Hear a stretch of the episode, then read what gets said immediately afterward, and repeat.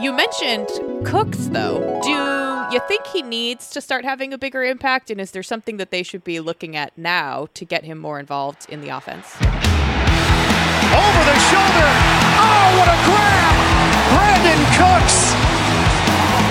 Brady rifles to the corner. Oh, it's caught! Touchdown! Brandin Cooks. Incredible! Tom Brady delivers in the clutch.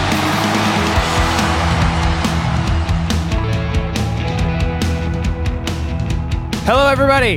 Welcome to Titletown, week three. Correct. Episode four, week three. Huh. Yeah, tough Tricky. one. Tough one.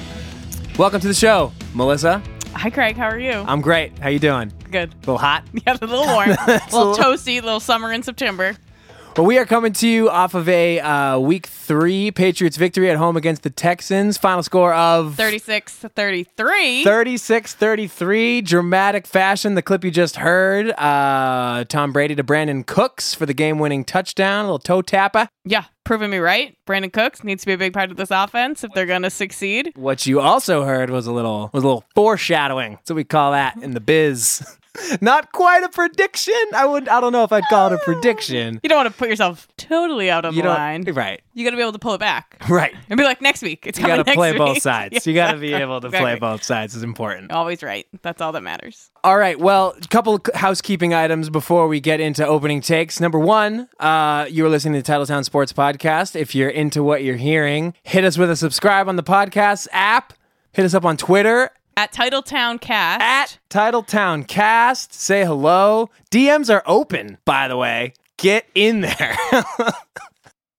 I think it's going to be embarrassing when I tell you I don't, I don't know what any of that means. oh my God. A direct message? Yes. I feel like my mom talking about I feel Twitter like your right now. mom talking about Twitter right now. yeah, duh. Jesus Christ. Mm. Anyways, hit us up on that thing and uh, send Melissa the the instruction manual uh, Is via. there a help book? I need the support message. app for it. Uh, so give us a follow on there. Give us a shout. Um, one other housekeeping item is that obviously the, the the major headline across the league this week was all things Trump, Kaepernick, kneeling, protesting, anthems, booing, things of that nature. Uh, we're going to keep this program strictly sports this episode that is to say uh, and we're going to have uh, a guest by the name of christopher price from boston sports journal joining us really soon um, we're going to keep this episode strictly on the field patriots talk uh, we will however be posting a, An amendment, if you will. an amendment if you will uh, bonus episode to get Clarky and I's thoughts on all things Trump and kneeling and anthems and protests and all that sort of stuff. So, uh, if you're into that kind of thing, if you want to hear a couple of knuckleheads talk politics for uh, 20 minutes or so, then Listen at your own risk. just I mean it's unavoidable. We would be remiss if we didn't uh, give our comments on it, but we're not gonna we're not gonna subject you to it in our normal title town flow. I suggest listen, but that's my opinion. Right? But we'll move on to the football from here. Uh, we'll kick it off with some opening takes. Yeah. Good win by the Patriots eventually. Eventually, Not not a solid game, I think overall would be fair to call it. I think that's fair as well. Opening take from me, I'm going to kick off. Get in there. Uh, You know, so we're in the fourth quarter. Houston drives down the field. The defense finally decides to stop them, holds them to a field goal. That was nice of them to do that. We'll call it a stop. Eh. Ball's coming back to Brady, a little bit over two minutes left. And ah, normally I'm like, oh, Brady, clutch time. Th- this is his thing. Like fourth quarter comebacks. This is what they're all about. This week, I don't, I wasn't feeling confident going into it. He'd spent a lot of time getting hit. That was, he took a lot of hits in that game, more than we've seen in a a, lot of time on his ass.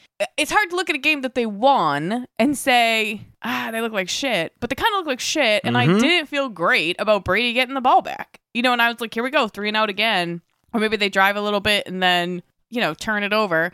And it was tough. I think that was the first time in a long time for me that I haven't felt like, oh, this is it. It's money time. yeah, like, yeah. we're clutch. Brady, of course, is going to drive the ball down the field. Of course. And it's like, ah, is he? Obviously, I was wrong. Like, he does it. He, great pass to Brandin Cooks. He looked great moving down the field. Uh, but that was really the only series that I felt like he looked super strong um, and confident, kind of moving the ball. He did fumble Down. on that drive, also. yeah, yeah, yeah, they- I mean, they picked it back up. But yeah, that's uh, that's right. they won't Andrews remember that. That's what Andrews Yeah, fell on. yeah, yeah, yeah, yeah. Sure, we won't. We don't need to remember that. But he was sacked what four times. Oh yeah, he got croaked. One was a trip over Gillislee, but still Yeah, counts the all- sack. they all It- count. Yeah.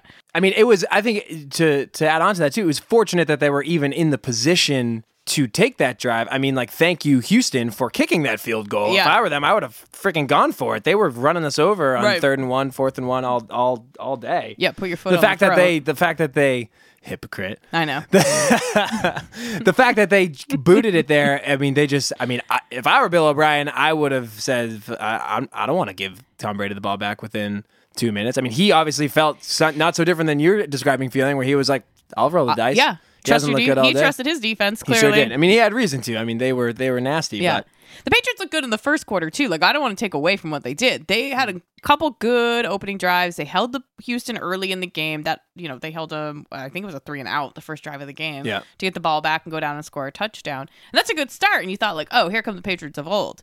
And then it's like that. I don't know, middle 45 minutes of the game that they kind of just drifted mean, off for. I think- I'm I- not sure where they went. I think Deshaun Watson took everybody by surprise, Oh, yeah. including the the New England Patriots players and coaching staff, in the fact that he can actually throw. Yeah, like I think yeah. part of their game plan was to like make him throw the ball, which is kind of, I mean, I, I that's sort of what they've done in the past with those mobile quarterbacks, where they'll kind of keep a linebacker just sort of hanging around and wait for him to break the pocket, and they'll just keep him there to, to spy basically and force him to throw. And Deshaun Watson threw successfully for Yeah. a couple of touchdowns. a few times. He looked like a strong quarterback, and we had opposite thoughts about Deshaun Watson. You know, you said that it was kind of on purpose, and I looked at it as like, God, they couldn't make a tackle. Meaning the like meaning the fact that he got a lot of time in the pocket. he got so much time, and he was so mobile even before he was throwing the ball, and it was like you'd see guys coming across the line and just chasing him.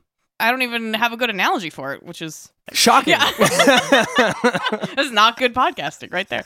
Um, but he was just free and like moving around, and he, he had time. He could look downfield. He could kind of plot things out. Yeah. And you were just watching people. I felt like they were just chasing him. I feel like that. I feel like part of that is by design, though, is because they don't want to just. I, I I don't think they wanted to flush him out of the pocket. I think they were daring him to throw because they know he's fast as hell. He can burn him on the ground. Where I think he sort of the the strategy there is keep him in the pocket and force him to throw, and you're basically gambling on the fact that he can't really consistently make throws down the field. However, in this case, Bad gamble. yeah, he could. Um, so wait, so you weren't confident going into it? I mean, obviously, it worked out. Did you feel guilty? Were you ashamed of your lack of confidence? You should have been. Uh, ashamed is a strong. Yeah, you're not capable of feeling that feeling. Yeah, I I recognize that, but some close approximation. I, what normal people might call ashamed. I don't think I have that range, that depth of emotion, Sure. if you will. Yeah, that makes sense. Uh, but yeah, I mean, I felt good about it. I felt a little like relief. Maybe Right. that would be the way I would describe it. Good word. I felt relieved that they had done it because I didn't feel confident going into it. Yeah, and I mean, losing to the Texans would have been a really bad look. I mean, I don't think it's a great look getting into a nail biter with the Texans like Uh, that. yeah. They had the worst. What was it? They had the worst passing offense through the first two weeks of the season. They had thrown for 104 yards or something like that. Yeah. collectively throughout for the first two weeks. The worst, the worst passing offense with a rookie quarterback walks into Gillette Stadium on Sunday afternoon After and puts just- up that kind of right. performance and requires a final second drive from Brady. It's an it seems like an unsustainable model. Right, like, Yeah. and, and it's very similar to the Super Bowl, right? Like, same idea. You kind of get waxed for three quarters, and then just rely on Brady to tire out the defense, make the throws when they matter, and you walk away with a win. And I just, I don't know. I mean, we've seen it time and time again. Like, it's sustainable to a certain extent, but like, I, that can't be the plan. Like, that can't be the No, the- that can't be what's written on the whiteboard before Right, they head right, out. right. Like, here's what we're gonna do, guys. keep it close. Then Brady will figure it out. Yeah, like it's cool. Just get to the two minute warning, and then whatever it is, Brady yeah, will take just care let of it. Just let the chips fall You where they may. that yeah, there's not enough electrolytes in the world for that to no, be no, no, no, not nearly. the strategy heading into it. Yeah, but my my opening take is is very similar in that like I don't think that the Pats defensively uh, have a sustainable defense right now. I, I I think that Texans had the worst passing offense in the NFL coming into Sunday afternoon, and the Patriots weren't really able to stop a rookie quarterback, a, a talented rookie quarterback, albeit, but a rookie quarterback with really one option as a receiver. I mean, DeAndre Hopkins is a great receiver, like all star NFL receiver for sure, Pro Bowler, all that stuff. But I mean, you've got good corners. You've got Stephon Gilmore. You paid a truckload of money. You've got Malcolm Butler. You've got good safety. Like you can, you can, you can manage a one weapon offense. You would think We would hope. that guy Griffin, the tight end, eighty four Griffin. Yeah. He looked like freaking I don't know, like he looked like Gronk out there. He looked like a weapon. I was, I've never heard the guy's name before in my Ah, life. I should have put him on my DraftKings I, team. yeah, I was gonna say I, I can. The only thing I know about him is I passed on him in my fantasy draft. Yeah, and he's probably cheap as hell. I didn't too. even regret it. Yeah. uh, you know, you bring up Gilmore, and he was uh, someone that I noted in the game. What, what were your thoughts on him on the defense? He's on my shit list for sure. Yeah, I think so far in the season, we it, it took it's taken a few weeks for a couple players to prove themselves. I was a little skeptical about Gronk after week one. Mm-hmm. Yeah. he's clearly back. It Cooks took a while to sort of like. I mean, obviously Cooks had a breakout game this game and sort Yeah, of proved finally. himself as yeah, look a- great. Part of the team. Welcome aboard. I'm still waiting on some of these defensive guys to do it, particularly Stephon Gilmore. I think Gilmore had a shitty game. Caught a couple dumb penalties. The Pass interference call was stupid. I think the the what was it? Um, where he hit the guy when he was going out of bounds. I forget what the call there was. They called it for something. Oh, a, a personal foul. It was just that. but I yeah. think that was a bad call. I think it was a terrible mean, he call, but guy out of also, bounds. You got to make sure that's a know. complete. To me, that's a complete play. Like you don't want to get burned on the guy twinkle toeing down the line and Right, coming back right, right, and you know cutting you off for a touchdown. Even still, I also the dehydration thing, but Uh, yeah, that jammed weird. me up. Yeah. I get like you hate to like get on players for being injured. Injured, that's air quotes for you folks. But like there are two types of injuries, injuries that bother me throughout the course of a game, and it's cramps and dehydration. Because that just tells me that, like, what did you not like? Did nobody tell you that it was 90 degrees in Foxborough? Like, that just speaks to, to me. That speaks to like preparation and caring and all those sorts of things. Where it's like dehydrated, bro. Really? You didn't think you'd get hot? You didn't think that you'd get a little hot out there? Yeah. So I don't know. We'll see what happens there. Yeah, we'll see. I thought Gilmore had a better game than you did. Those penalties were stupid. I hate when people have bad penalties like that Yeah. because to me that is just like not paying attention. You got to do your job for 60 minutes in a week. Like Yeah. I, I think you can handle it or should be able to handle it Yeah, there. drink some water. Get some Yeah. electrolytes in you. Right. It's only 15 bucks. Right. He's got I'll plenty give you of a website. I got a link for you. And you Gilmore's got plenty of money. Yeah, Just ask can- Malcolm Butler. Yeah. Maybe he can buy him some too. yeah. Um, you know, he had a couple of good stops though. I think he made some good plays on the ball. He had the interception, which He- was yeah. nice. It was right to him. I could have made that play. Okay. Bet on it. Bye. I'll give you a Stephon Gilmore contract if you could make that. if I caught that ball, like my three of my ribs would have just shattered. I we would have had some new chest. injuries on the field. there would have been tears, probably blood. Yeah, a lot of whimpering. Anyways, yep, Christopher Price from Boston Sports Journal is going to join us here shortly. He's going to give us his takes on all things Week Three, Patriots defense, offense, Brandin Cooks, uh, the whole the whole gamut. Yeah. And uh, here he comes now.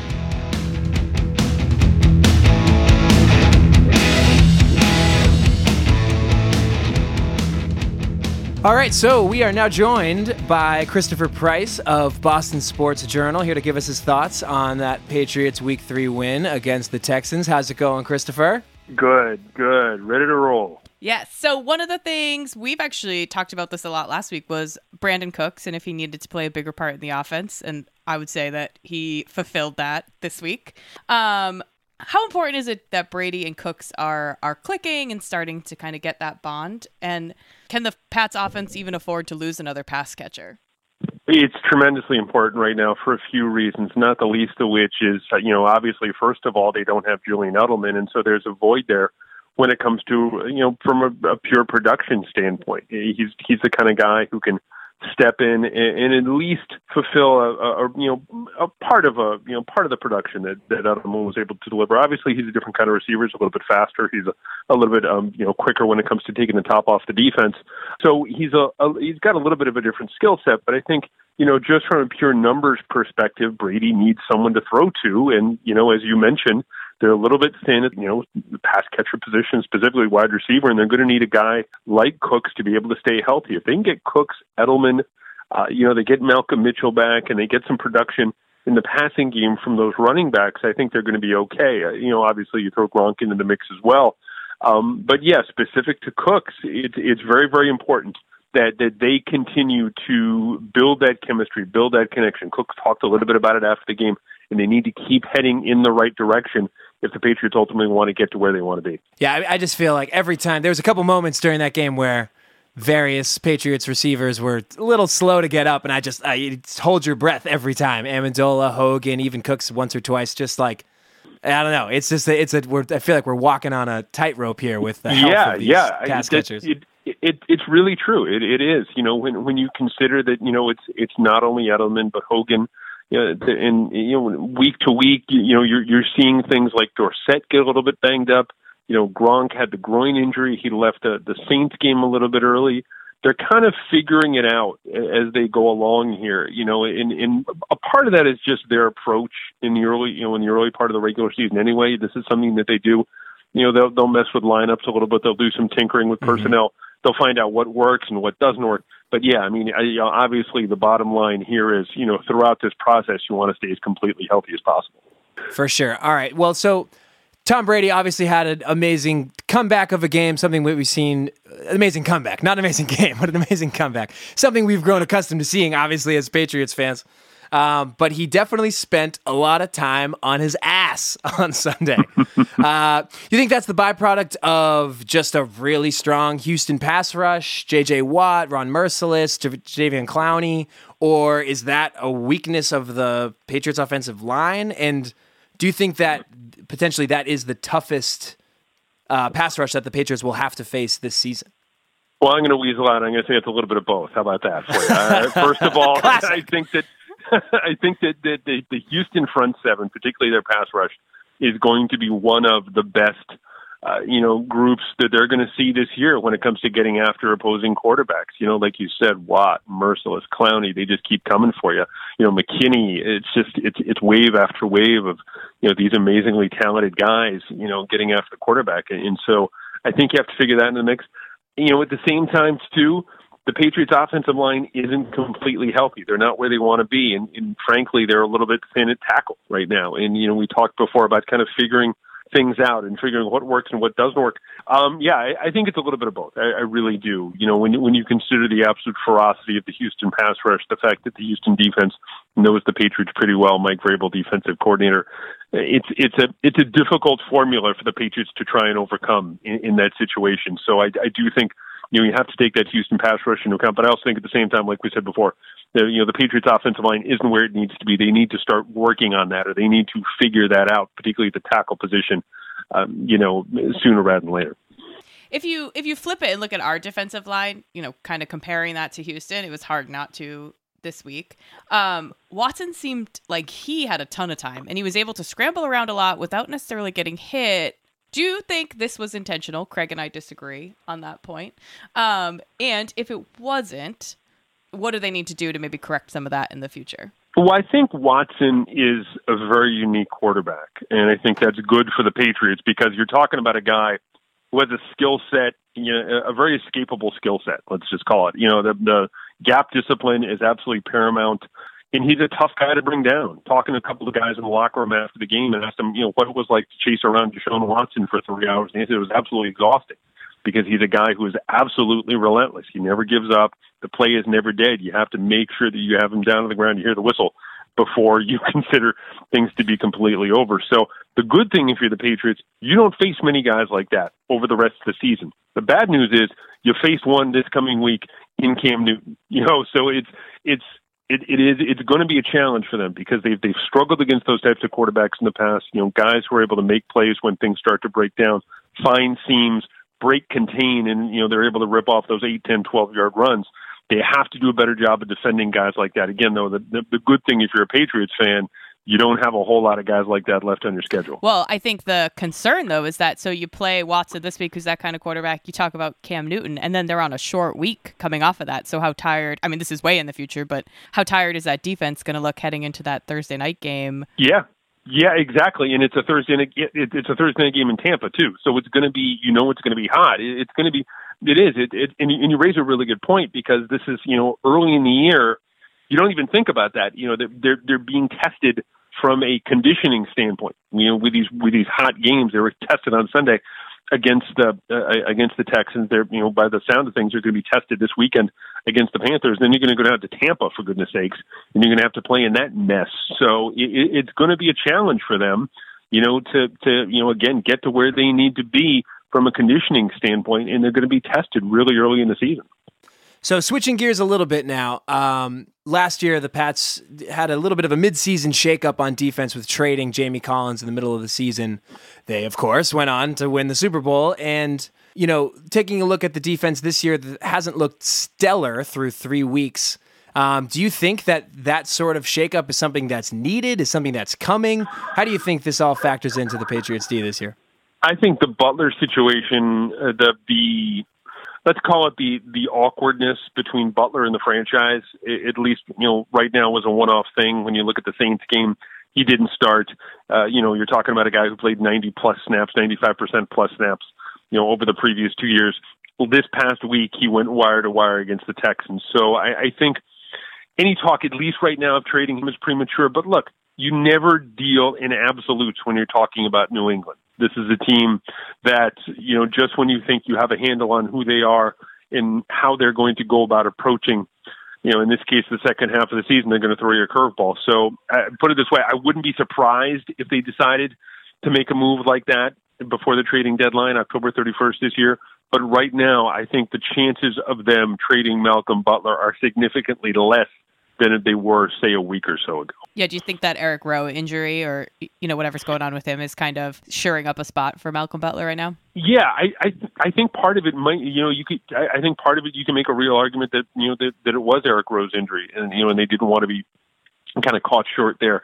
I, I don't know also if if they're completely you know satisfied with Jonathan Jones at this point. I think Jonathan Jones played very very well against the Saints, but I think he has a long way to go before you can consider him a play to play, you know, series to series starting cornerback in the National Football League. I also think that Stephon Gilmore probably isn't, you know, completely acclimated to the New England system quite yet. So there's a lot of things at play there when you're talking about the cornerback position in New England.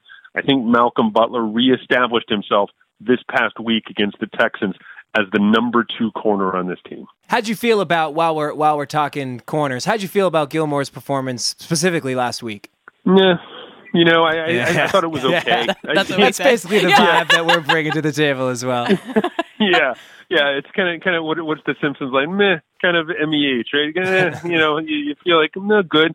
I, you know, he gets points for the interception, but I thought the interception was a great example of, of good complementary team defense. Deatrich Wise was able to get good pressure on Watson, forced him into making a bad throw, and you know Gilmore was just in the right place at the right time he needs to start displaying a greater sense of urgency. And and I don't know if that comes with more reps alongside these guys or if it's you know something else. But I, I think that he needs to continue to raise his play going forward. And I'm not saying that he's in danger of being cut or traded or anything like that, but you know the investment that the franchise made in him, you want to be able to see him to you know compete consistently on a week to week basis like one of the best cornerbacks in the league. The important thing to remember is look, Revis wasn't Revis for the first four weeks of the season here in New England back in 2014 either. I'm not comparing the two, but there is some acclimation that goes on when you're talking about a cornerback getting up to speed, a new cornerback getting up to speed in the New England defensive system. Maybe the only comparable position that I can think of is offensive line, where you have to learn how to play next to a guy. You have to learn how to be a complementary piece of the puzzle.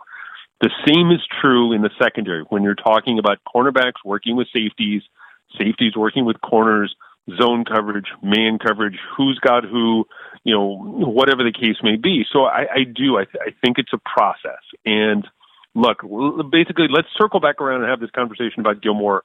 You know, around about Halloween, and if he's still struggling, then it's it's going to be you know a real red flag here. Uh, you know, when you're talking about you know the the defensive ceiling for this team. But I think right now, I think he's still going through a bit of a you know getting to know you process with the rest of the secondary. All right, we've been talking to Christopher Price from BostonSportsJournal.com. Uh, final question for you, Chris, is just give us your uh, Week Four predictions. Carolina at home. What do you think? I think New England ends up winning this thing. I think it's going to be another, you know, a bit of a struggle. But at the same time, the Patriots have more talent on both sides of the ball. If you know, if, if you're getting a, you know, the the same level of performance out of Rob Gronkowski and Brandin Cooks, and you know, uh, on the defensive side of the ball, if you do get Dont'a Hightower back, you know, you you mix him in with some of those young guys who have been very impressed with Deatrich Wise and Adam Butler. I think New England ends up winning this thing. I'm not, you know, it's not going to be more than you know seven or ten points, but I think the Patriots come out on top this week at Gillette. All right. Well, that's all we've got for you, Chris. Thank you so much for joining us. Again, this has been uh, Christopher Price from Boston Sports Journal. Uh, appreciate you coming on, man. Let's do it again sometime soon. No worries. Take care, guys.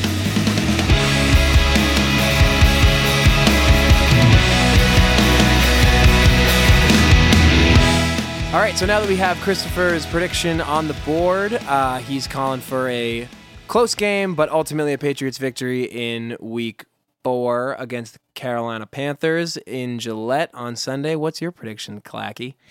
Uh, yeah. I mean, it's hard to imagine them not winning. Of course, I would. I said that going into week one, week two, week three. Um, so I'm just gonna Pats- ride it. Pats it's ride, fans, you know? Yeah, just gonna keep it on the line, push the bet. I'm going the other way on it. I think Pats are going to roll. Oh yeah, So yeah, I mean, I, I think the Patriots are going to win big. I, I just I feel this like week in week out back and forth thing. Like not so great week one, they look correct. Yeah. Week two, not so great week three, although they win. I think they're going to like bring it back week four and like slam the door. As I don't even think Carolina. I don't think Carolina's all that good. I mean, Well- Cam Newton can obviously beat you in a couple different Right. ways, but I think it's going to be. I think it's going to be a beatdown. Um, so we'll see. I mean, uh, this is cla this is like this is again. I feel like I point this out every week. This is why people hate Patriots fans. Where our big dissent is, you're predicting a close victory. I'm predicting a wide margin of victory, and it's like, ooh, but how who's gonna have egg gonna on their face? by? Yeah. Tune in next week. Who will eat crow? Will they win by a lot or will they win by a little? Yep. well, we'll see what happens. Uh, hopefully, we have a good game coming up on Sunday, and y'all have a great week. Um, thank you again so much, to Christopher Price from Boston Sports Journal, for joining us and sharing his thoughts on all things Patriots. Great stuff on Boston Sports Journal, by the way. I'm a subscriber and a fan. It's a it's a great site. Yeah. New site. Get into it. Yeah. Um, if you guys liked what you heard today, please feel free to send us a message at TitletownCast on Twitter On Twitter. Or give us a follow. You can also rate us on iTunes, hashtag five stars only. Five stars, kid. We too do not necessarily know how to use the new podcast app on iTunes, but uh, good opportunity to figure it out. And give us a good Get in there, rating and a comment. So And lastly, if you want to hear Melissa and I weigh in on all things uh, Trump, anthems, kneeling, protests, First Amendments, all those things, we did post, or we will post, depending on when you're listening to this, uh, a bonus episode that features exclusively that topic discussed by uh, by Melissa and I. So if you're into that sort of thing, get into it. We'll be happy to have you there as well. and if you have a good name for the controversy. Yeah, start the hashtag. I, yeah. Anthem Gate. Neil Gate. Neil Gate sounds like a guy.